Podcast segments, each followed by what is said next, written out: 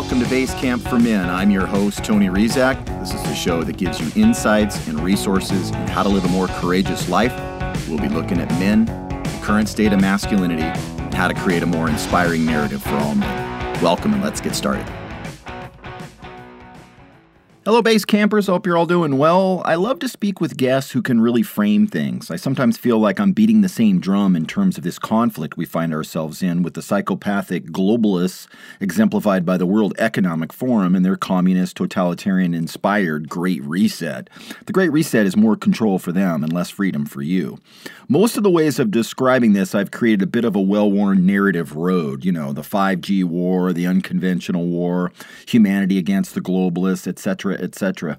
So when I get a chance to speak with a guest who has a very skillful way of describing not only the challenges that we're currently facing, but some of the remedies that we're creating, it's wonderful for me. There is something unbreakable about the human spirit and human creativity and ingenuity. Once we fully understand what we're up against, and I believe we're all getting there, the human tribe can go to work on building the future that works for all of us, ourselves and future generations. A future where we are partnered with our technology instead of being squashed, fused, and dominated by it. Today's interview had a lot of little light bulbs going off for me. I hope you enjoy it as well.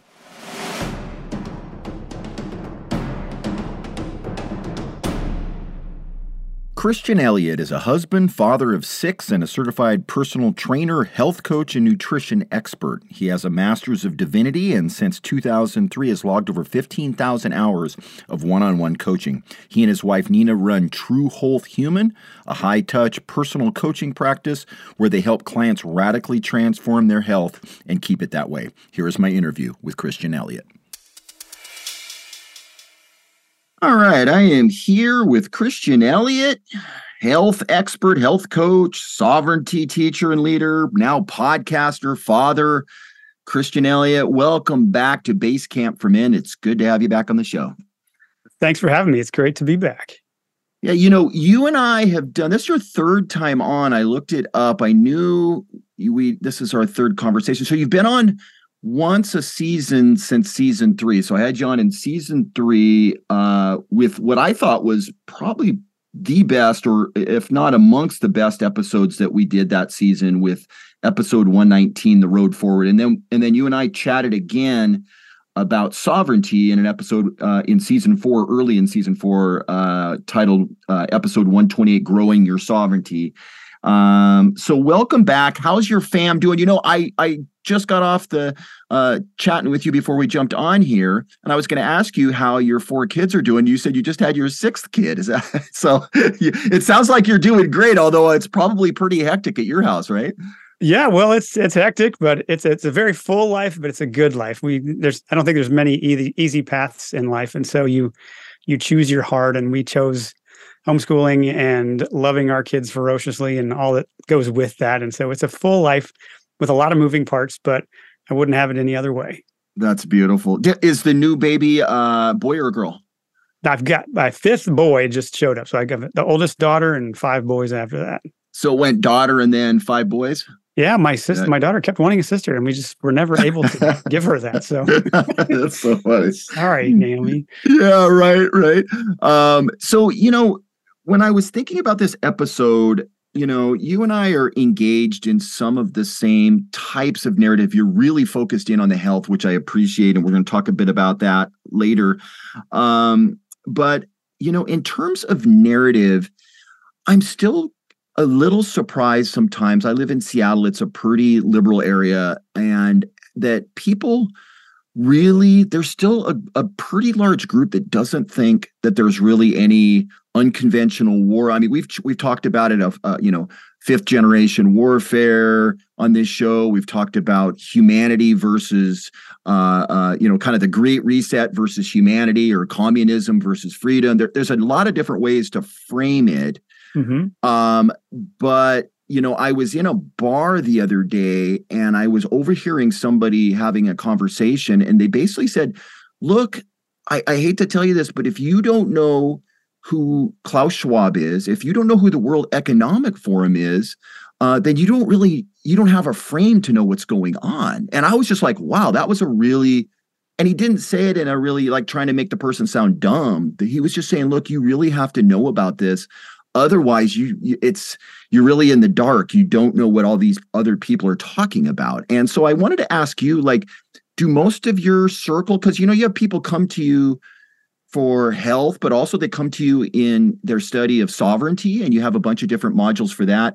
Do you find most of the people in your circle understand hey this is a conflict uh uh you know there there there's this kind of there's a bunch of ways to say it but how, how do you say it to sort of uh, bring people along or do you find that most of the people in your life really understand now it's it's it's an unconventional war it's obvious by all of the signs what what is your experience of that yeah i guess in some ways i may live i mean definitely in a different culture, I suppose. From I'm in you know the Panhandle of Florida, mm-hmm. which tends to be a more conservative area, and we found refreshingly awake and not interested in complying with global tyranny and yep. what I imagine Seattle to be like. So I don't.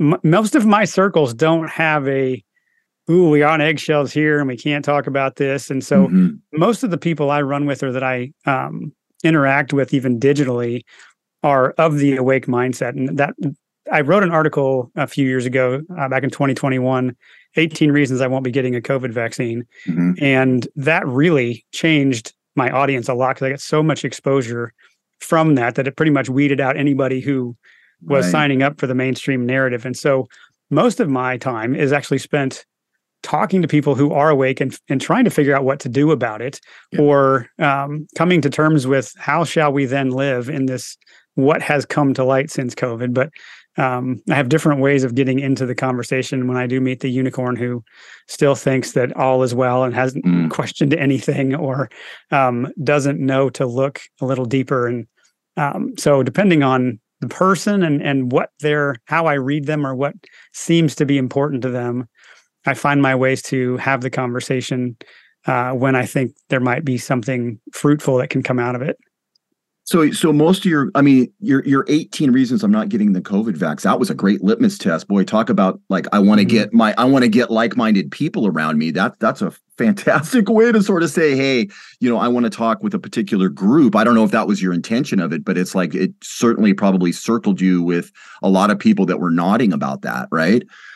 Right. Well, it, it wasn't really my intention to find like-minded people. It was more of I, I, had, you know, enough people over the years have respected my opinion about things related to health. Mm-hmm. And I had clients or family or friends that were asking me what I thought of these fake injections or fake vaccines they've rolled out. Mm-hmm. And so instead of continuing to write more and more emails, I just thought, let me put these all in one place so I can just refer them to it. I had mm-hmm. no idea it would go as viral as it went. I just wanted to have a place to put it. And so, but what that did, it gave me exposure. I was republished all over the world in different languages. And yeah. um, because it was well referenced, a lot of people found me. And um, I've developed so many great friendships and connections because I, I took that, you know, I didn't really want to publish it because I'm like, oh gosh, I don't want to deal with all the blowback of having this public. But the courage finally won the argument. I'm like, you know what? I'm not going to live scared. Let me publish it. So for about a day, I didn't even look at it.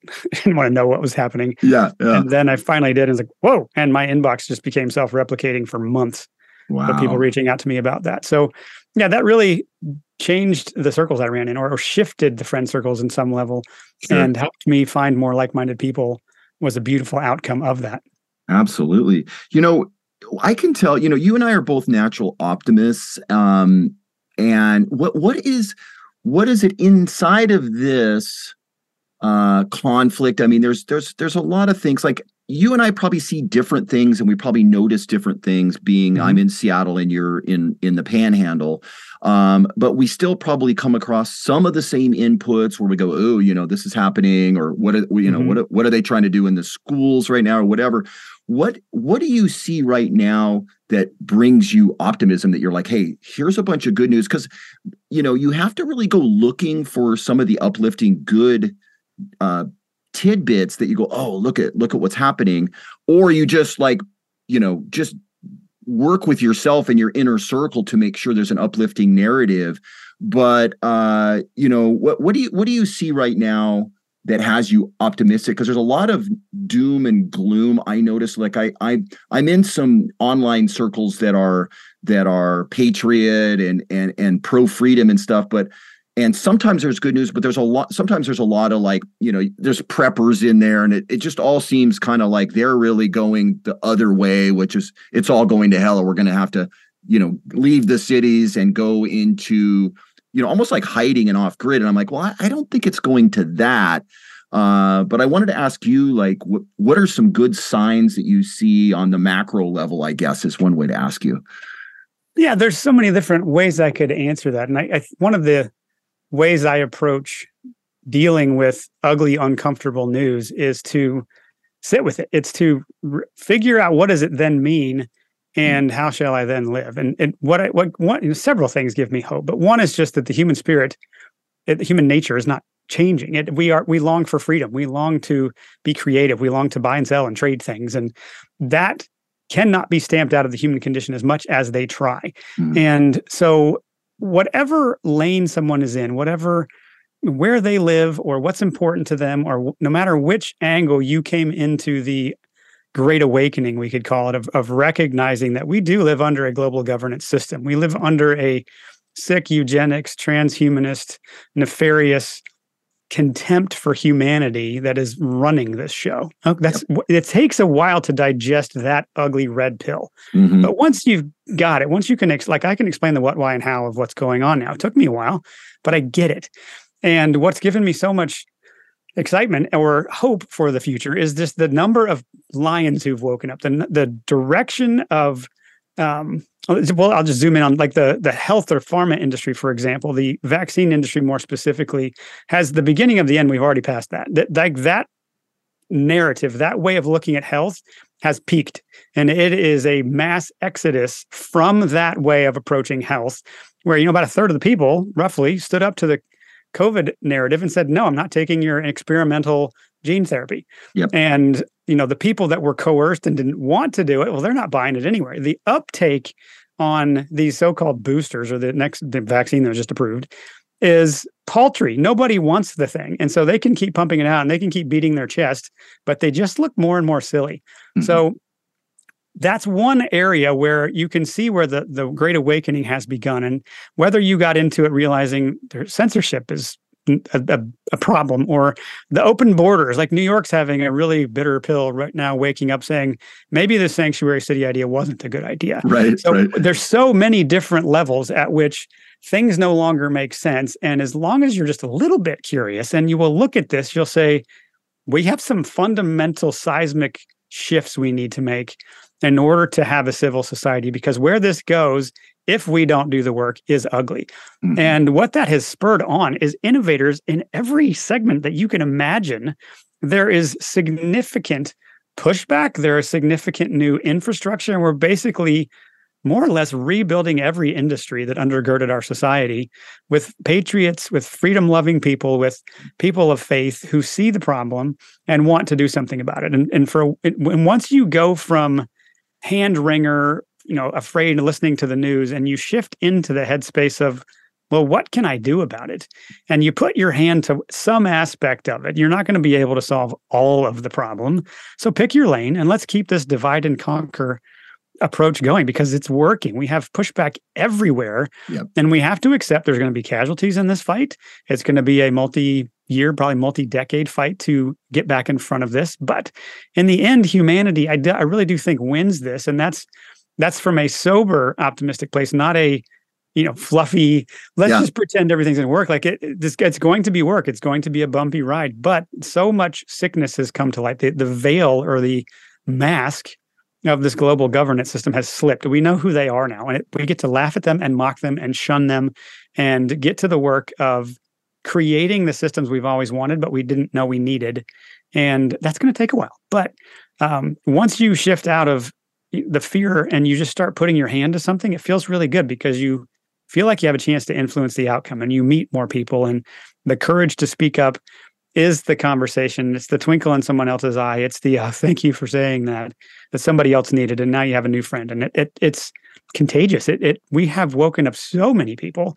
Are we to the point of being ready to punt and kick get rid of the globalists no we're not there yet but we will and yeah. so it to me it's fun to be in that fight and it's fun to wake up every day with a, a, strong sense of purpose and that my work matters and so that's really what i spend my time on and I get to ch- scan the headlines, laugh at the globalists, take inventory of their agendas and the, the things that are actually the signal and the noise. And the fear button they try to push just doesn't work very much for me anymore. They that yeah. that button has been so desensitized that um, on the occasion where it does work, I take that as a, a check engine, like, ooh, okay, I haven't been given a spirit of fear, so why am I worried about that? Right. And my hope is not in who governs us or what laws we pass. My hope is in the power of God to work in the hearts of people and in humans to to connect and to come together. And our shared humanity and all the long list of things we have in common is so much more um, beneficial to focus on than all the things that could be and are intentionally used to divide us. So, anyway, a lot I could say, but that, I'll leave it there.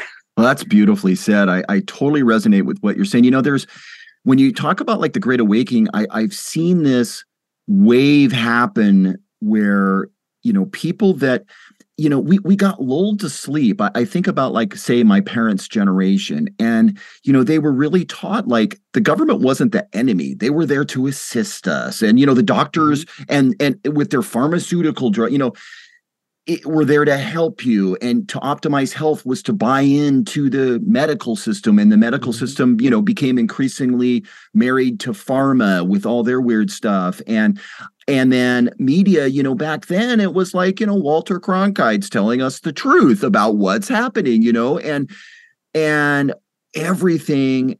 Now it's like this whole mass of people going oh my god they mm-hmm. were not tell they're not telling us the truth. In fact, they're actively lying. They don't seem to like humanity very much. You know, like mm-hmm. it's it's dawning on them in bits and pieces where everywhere they look, it's not what they thought it was. And it can be mass, it can be massively you know confusing and cognitive dissonance and all that stuff but i think more and more people like i'm i'm related and i have some some you know good friends that are coming into this kind of like wow i am seeing it i'm seeing some things for the first time so to your point i believe it, it's it's massive. I think there's a lot of people that are articulating it. You know, like you and I have been in this a while, but there's also people that are just arriving at the OMG moment, mm-hmm. um, and and they're starting to see things for the first time. You know, what one thing you said about building the systems, I I really am excited about this movement to decentralization um, mm-hmm. because a lot of what we're talking about is top down control. Now, mm-hmm.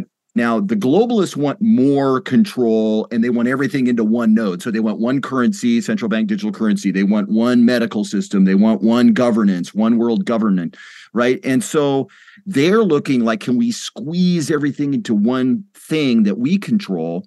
Mm-hmm. And then and then humanity is starting to discover in all these different ways wait a minute we don't need that like we don't need our social media to be centrally controlled we can create um, decentralized social media. We don't need the voting to be centrally controlled. We can create voting systems with ID that are decentralized, and and and we can create a more sound, uh, uh, healthier voting system. Bitcoin, a decentralized sound money, the first sound money humanity's ever seen, is decentralized, and I think even though I see Bitcoin as at the vanguard. Like it's really like people, companies are going to start adopting it. Uh, small countries already have, are adopting it. I think Bitcoin is kind of this uh, trailblazer, and people think of it as only money. And yes, it has that function, but I think it waves the flag of we can build whatever we want on decentralized, a new internet that's not centrally controlled. And there is really, really talented developers that are building all these systems that you and I talk about. I think the healthcare system is going to create something amazing using decentralization. I just don't know what it's going to be, but hopefully, if I live long enough, I'm going to see all these different pro humanity systems flourish where um, they were not we were just getting by trusting authorities and they really weren't watching out for our best interests. It turns out we could do a better job just all of us teaming together with our talents. Um, that's a lot. I was just going to talk about decentralization. I feel like to me it's the it's where things are going. It's what i'm really excited about um, because i can see it the application is almost every place that maybe humanity has been hindered or enslaved or, or, or limited in what they're able to access because of the centralized systems that we've grown up under, not knowing that there was another way. Right. Well, and I, I guess you kind of you broadly framed it well because really this is an effort or a, a, a, wet dream of psychopathic Malthusian cult members who their whole goal in life is to control everything. And because they're atheistic and godless and have no moral compass, they're their own highest good. And they see the only way to utopia is to try to achieve immortality and upload their consciousness to the cloud and turn us into robots. And it's just this gross, disgusting, anti-human agenda. But at the core of it is a very wounded set of people who are who've been so depraved from hope and from love and from all that makes life beautiful that they have their sickness is so set in that they have tried to form the rest of us into it. And because none of us really want to sign up for that is so unrelatable their best effort is to try to control us and force us into the way they want to see things. And no matter what your i can't unsee that moment was of like ooh that's gross and that just turned my view of xyz upside down and now i now i have to think differently. Once you have that moment you realize that their control or their loss of it is the thing they fear the most. And we get to give them that with decentralization. We get to give them irrelevance and they can say do this and we can say no.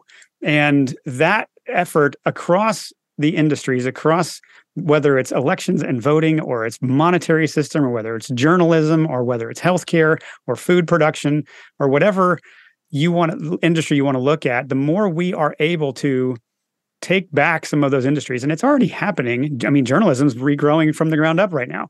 And you mentioned bitcoin. It is something that has the potential. We'll see if it survives the efforts to shut it down but it has the potential to be sound money that we can use digitally. And um, so, whatever industry we're talking about, if we can recognize that what we're trying to do is stop the kill switches, we're trying to stop other people from taking away our freedoms, and that or the, the op- option for private property. You know, the, the great quote is the the, the way to um, keep people enslaved is take away all of their property rights. Well, okay, then that needs to be central to whatever way we decentralize. So we are not by any stretch of the uh, imagination out of the woods right. fighting this attempt to centralize and control everything. And mm. yet there are so many people.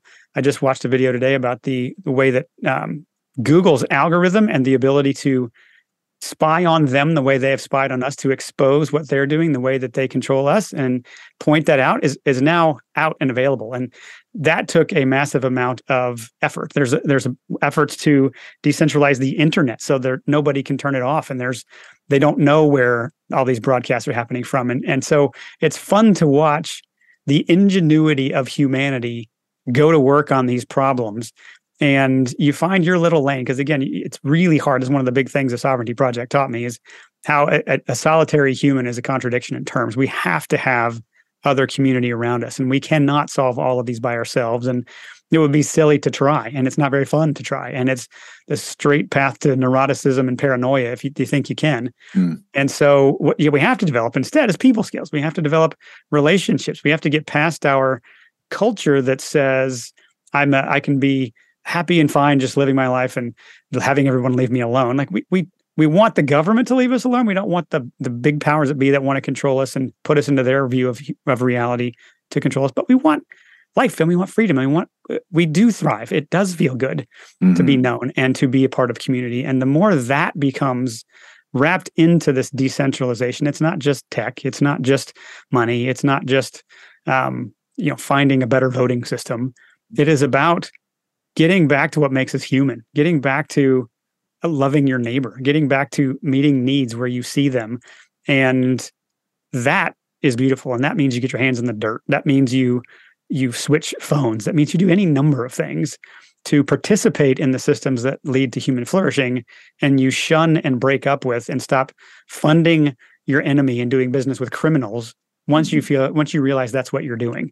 So anyway, that's that would be my addition to your comments about decentralization. Yeah, that's so great. You know, you mentioned the sovereignty project. We talked about that, and and I wanted to ask you about the EMF thing, but I, first I wanted you mentioned you learned a lot in the sovereignty project, and I wanted to ask you kind of what did you learn? Uh, it's it's it's a great program, a bunch of really comprehensive and a bunch of modules in in all kinds of areas of of of living a sovereign life, living a free life. Um, did you what did you find in terms of uh, the people that you've that you've delivered the program to like what what are what are people gravitating towards? What are they really like excited about uh, uh, uh, asserting their own sovereignty with? Which areas? And then maybe what's an area or two that people um, maybe it's uh, maybe they're not gravitating or there's a blind spot or uh, they're resistant or it, it's more challenging. Did you did you were you able to get a kind of a bead on on your participants and and and and the program and how it lined up with them? Yeah there's i mean i think the response to that the, the program overall was was great. And what's a, a couple a couple things that stood out would be the because of the comprehensive nature of it we're basically saying here's all the systems we're born into and let's see if we can break up with them and and create something better. That that is a massive undertaking and you appreciate it more the more you get into it. Like gee whiz it really is. It ripples into every aspect of our life and that is a multi-generational you know few hundred year long plan that got us here. And so okay, it's going to take a while to disentangle from that. So where people were most engaged was really more dependent upon them and what was important and where they felt the most vulnerable or where they were the most eager to learn. And so from from digital independence to financial stability to health and healing or home and community or food or whatever it was that we dove into, there was various levels of engagement for for particular topics depending on where those people were in their lives. But um, I think some of the bigger lessons were just like I said before, how much we need community, and I think that there was a comfort level recognizing that okay this is going to be a project I, for me to do it well i probably need two or three years to, to actually implement everything i learned mm-hmm. and then find all the other things i still haven't learned yet and implement them. But to be able to know the resources are there and i have the tools if, for example to go find a local bank that i can trust. I have the tools to know how to start my own backyard garden. I have the tools to know how to disentangle my digital ecosystem from the control grid and set up one that's outside of that. Like it's all there. And yet it takes time and some, you know, the, the digital one, depending on where you are, can take more resources if you're going to get a new phone and a new laptop. And mm-hmm. um, so depending on w- what resources you have, that can determine where you focus. But the good part is you pick something like eh, you know, better uh, a year early than a day late. Just work on something mm-hmm. where it makes sense to you with who you have around you. And once you've got some hubs of sovereignty set up, then you really can, then you go on offense and you start being able to take it to the systems that are working to enslave us. And so we actually built the community blueprints around the idea of here's how you go active or uh, become activists in, in your in your community and mm-hmm. here are even things that here's what to say here's how to recruit people and so um, it's a it's a very methodical process, but it's also a large one that once you get your head around what's there, then you can say, okay, let me actually be strategic and and pick an area of focus, knowing that I'll get to the other ones when it's time. But we didn't really get much in the way of pushback. It was just more appreciation for what's there and a lot of sober conversations or updates on here's what's unfolding and here's why you might want to spend a little more time focusing on your digital footprint or you're finding a better bank or finding a different medium of exchange and using mm-hmm. Bitcoin, using gold and silver. Maybe, I mean, a wild card, you can create your own currency if you want. There's no law against that. Like, right. there's so many ways we do not have to be under their thumb. And so, very fun project. And right now, it's just it's available for anybody who wants to see it as it was, and we'll we'll do a, a second version of it. But um, yeah, so That's there's great. a little recap.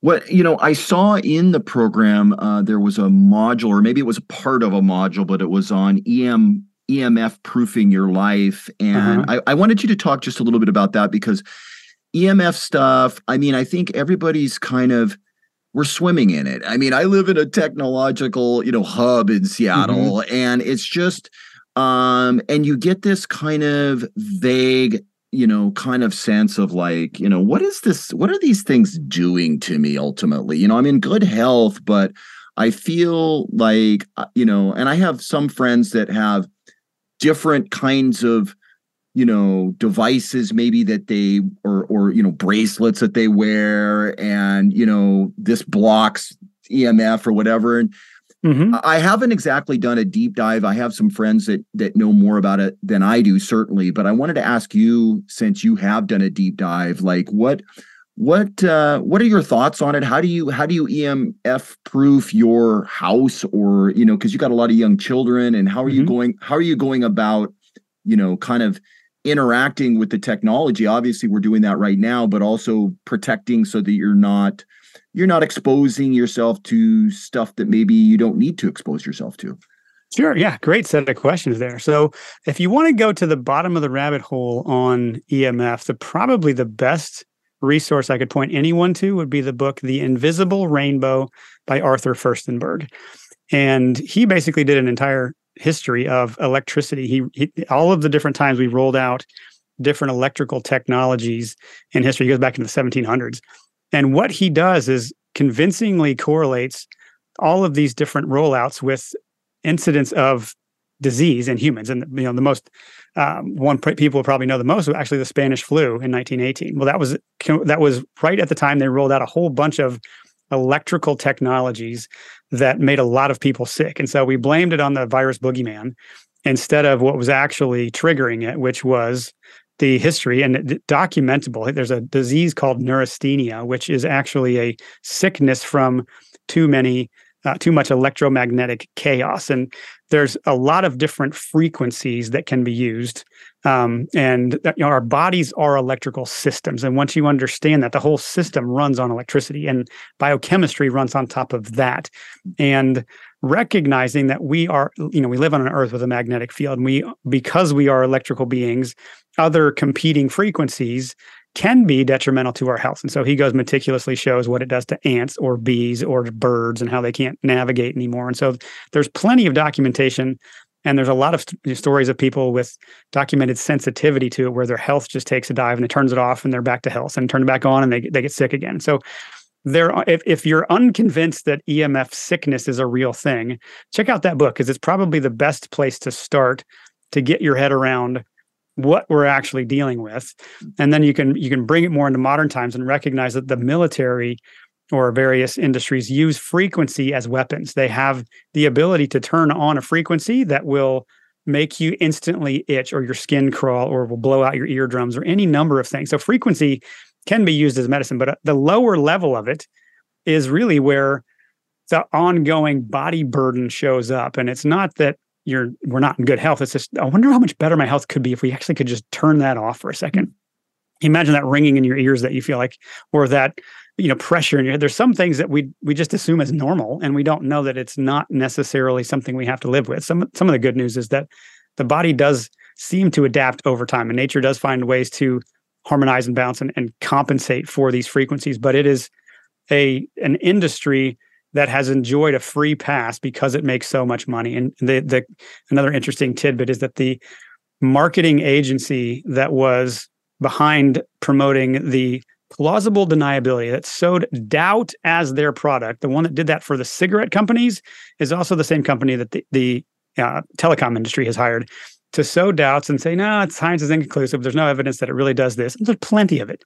Hmm. The, the tumors and developing in people's brains from the ear, that wireless earbuds or the phone next to your head, and on and on through the list of this could only be explained by some sort of electromagnetic chaos. That's a real thing. And is it the most important of everything? Some people make that case. I, I tend to think what you're eating, how, what water you're drinking, what your sleep habits are like are going to give you more margin to handle that. And and if you're mm-hmm. looking for a place to start with your health strategy, I don't know if I go to EMF first. I tend to go to that further down the list, but I certainly don't rule it out. And some people, that's the straw that's breaking their back, and their body's having a hard time getting back in front of that continual bombardment of chaos. So being able to take that off, there's you know the two main strategies you can think of are blocking and harmonizing or at least mitigating by reducing the amount of near inputs that you have. So, pragmatically, what that can mean is can you at least wire your home or, or go to wired internet versus Wi Fi? Because that is uh, like put a plant, a house plant next to your Wi Fi signal and watch it die. It won't mm-hmm. make it. Mm-hmm. And that's going through us all the time. And so, if you can at least turn that off, that's what we one thing we finally did was we wired our computers and our anything we needed to connect to the internet. We got a wired connection, turned off the Wi-Fi, and mm. that was a that was an important step. The other big one is our cell phones, right? And that there's so much evidence. The iPhone 12 was just banned in France because that they caused too much, too many health problems. Oh, okay. So what about the ones that came after that? It's a, there's a good chance that's probably also a problem with what they're doing. So um, just knowing how detrimental those can be. Well, never have the phone next to your ear because that's just a radiation funnel into your head. Um, get a case to put it in. You can get a you know Faraday bag to put it in at night if you want, but have a case that blocks it as much as possible. Don't use wired headphones ever.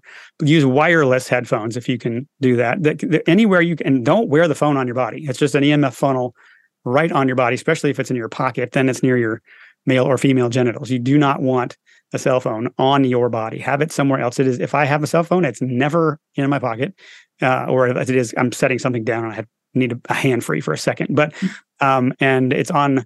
Uh, I never have the the Wi-Fi signals off. The the um, Bluetooth is always off, and it's only on the cell network. And even then, I put it on airplane mode when I don't need it. So mm. it's it's simple things like that that can significantly reduce your exposure and then you, there are you know clothes you can get there's paint you can get to paint your home. There's all sorts of different devices that are said to block or push back that signal. The challenge is you push it off you and bounce it into someone else. Is, so, there, is, there, is there science with that stuff? You know i, I sometimes mm-hmm. I, I wonder if you know like some people are they, they have like copper you know copper is something that they use to kind of keep it away from them or um it, does that is there science behind that? Or it seems yeah, yeah sometimes it seems kind of woojy woojy to me some of that stuff but i'm like oh i don't want to i don't want to you know debunk it because i don't really know you know? Right yeah the the arthur firstenberg book will give you some of the more bulletproof science or the like mm. gosh the convincing arguments especially the birds like they used to have contests whose bird could fly the fastest and navigate toward whatever you know the carrier pigeon doing its thing. Well now they just they stop the contest because the birds can't figure out where they're going anymore Mm. There's too hmm. much EMF in the air blocking their ability to even navigate now. And to, to think that has no impact on human health is hubris. Right. So their science is there, and there are products, and there are so many of them, and it, it's tough on the consumer because it is a wild west, and there's probably knockoff products and you know questionable science and questionable products that have some value, but maybe not as good as what we want. And so it really is on us as individuals to do our homework. And so you've got a whole host of blocking products. And one thing you could do is just get a meter. There's there's EMF readers that you can get that will you turn it on. You're like, oh, sure enough. uh, that I, I, I we got one of those when we were doing that module or that track within the um, health and healing module and just went, went around our house testing things and finding it. You turn your cell phone on, you just see the meter light up with all of this chaos, or the the smart meters outside, or there's even this, uh, that green electrical box. A lot of people know what those are. Mm-hmm. I put the smart meter or the um, EMF reader on that, and I heard a song. I'm like, how in the world is music playing now that I touched this thing? Like, there's obviously something in the air and recognizing your computer your phones your lights all of it like they're all of them have some sort of electrical signal mm-hmm. and it's the the overload that just creates a burden of or a body burden a bucket that gets full and overflows and, and spills into symptoms so um, a meter could give you one way to read it and then you could just you know the various devices you can find online um, should have dependable science they can look at and then sometimes it's like i know a friend who was he did a he had a guru come to his house and read all the different places where he had electromagnetic chaos and then he bought different products and tested them and some of them he sent back because they didn't seem to work. So it's a project and to my point earlier about this takes a while to disentangle. And so yeah, yeah once you brace for that it's not so hard but you can also get um, harmonizers. So there's a couple decent ones. There's somavedic and there's the Leela Q that, mm-hmm. that, are both things you can do. And then there's products like defender shield who tend to have decent um, you know abilities to uh, seemingly block those different harmful frequencies. So um, is it the number one thing that you need to do right now? Hmm, not necessarily but there's some really easy things you can do to diminish the burden that is on your body. And that goes a long way to giving your that bandwidth back to your body to focus on something else that's great, Christian. I, I just think I love how grounded your your uh, counsel is because you're not freaking out that there's 5G, you know this. It's like you, you know, you know, we are adaptable, but there's also a lot of people I think who are having illness due to this and they're mm-hmm. not they're not nobody's telling them it could be this you know so right. they're like so they're like they're swimming in the in all of the emf uh, mm-hmm. chaos and all the electrical currents.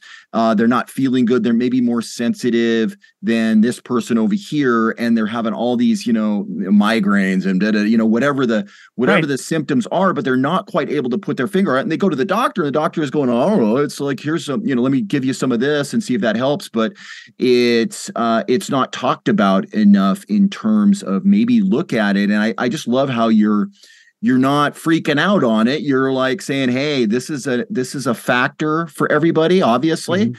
and yep. you may be more sensitive. Also you might have kids or just for yourself. Like why swim in it?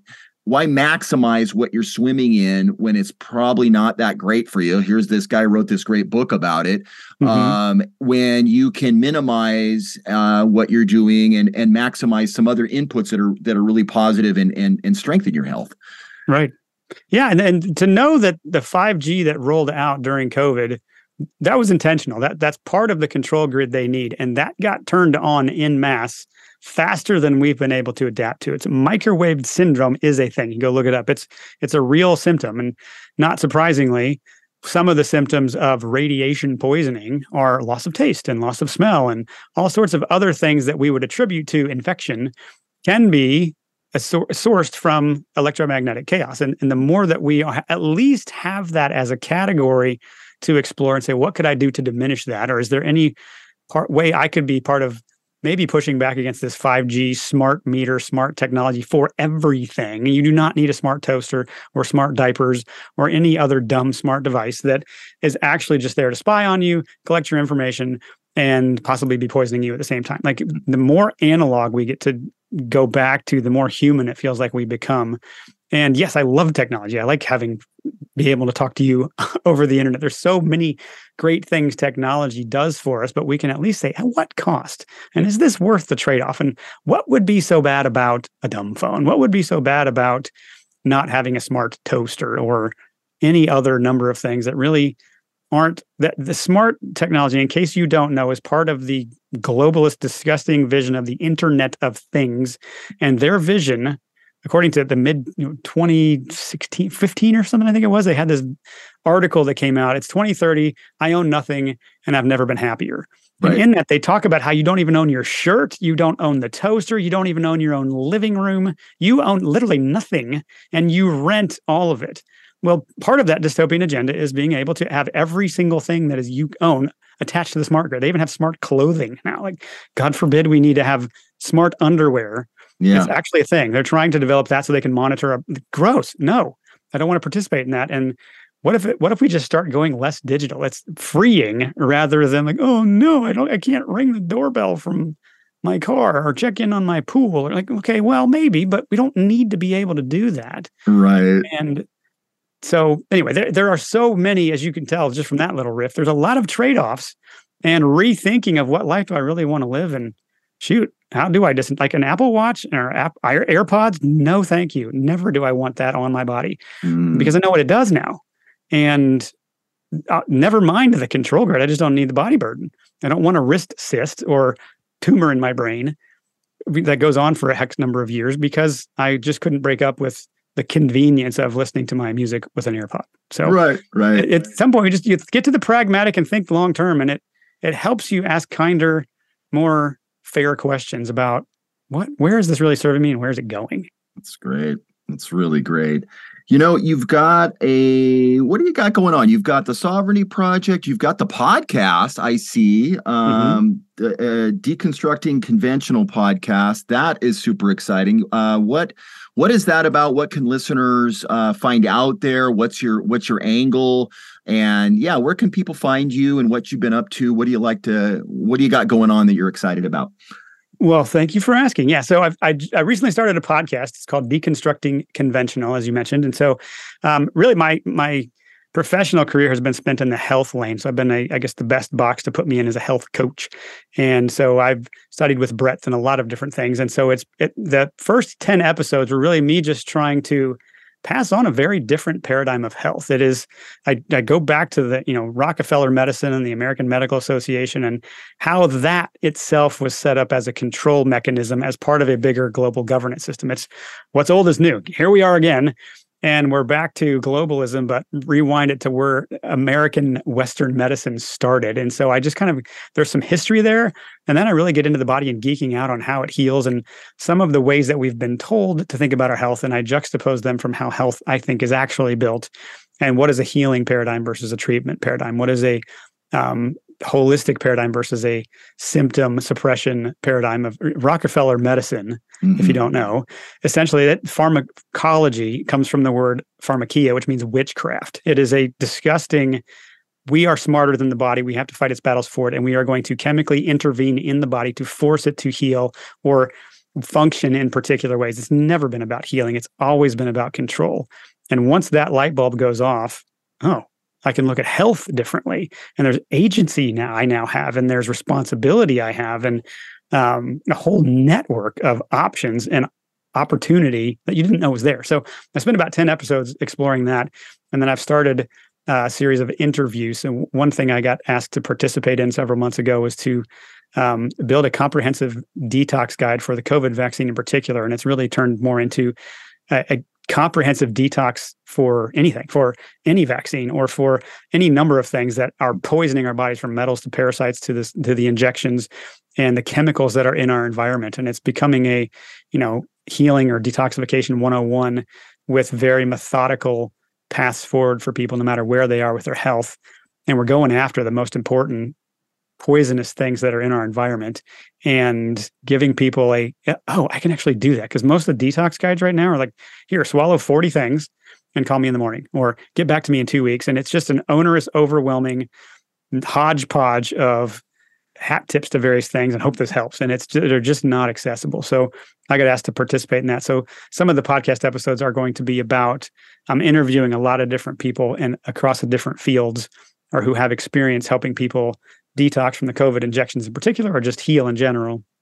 And so that's a fun project that'll probably keep me busy at least through the end of the year mm-hmm. and perhaps into next year. So that's one of the things I'm working on. But you can find that podcast and start at the beginning or start with whatever episode sounds interesting to you. And I've got some fun ones uh, uh upcoming that I'm excited to tell people about. So that's the podcast. And uh, as a health coach, you can find our website, truewholehuman.com and that's where you can find our memberships and and the coaching that I do for people. And um, it's it's it's it's more of a whole person coaching. I, I I've learned that I cannot separate mental, emotional, physical, and spiritual. And so I, you know, I come from a Christian perspective for, for relevance there, but helping people understand what the plot of life is about and what they value and what trade-offs are worth it, but really get into the weeds of where are you stuck with your health and why? And sometimes that's as much emotional as it is physical. And sometimes it's mostly emotional.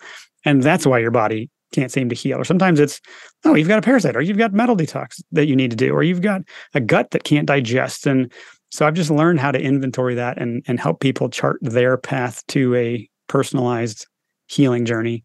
Um, and our tagline is we coach the whole human. So that seems to most aptly describe what we tend to do. so that's great. That's fantastic. Well, Christian, thanks so much for coming back on. It's always so great to talk to you, by the way. I just love listening to you uh, and hearing your insights and your wisdom on all kinds of topics. I think you're just you're really making a big difference right now for people and i'm just i'm just brings a smile to my face that people can come and, and find you in your program so and good luck on the uh, on the podcast uh, come back and talk to us again and just really have a great uh, fall down there and and good luck with all the all the stuff you got in motion well, thank you so much, Tony. I appreciate the opportunity to come back. So good to speak again with Christian Elliot. He got me taking a kind and gentle look at how I interact with technology. Rather than mindlessly engaging with my phone and my music and podcasts, I'm starting to explore ways to reduce the body burden of technology.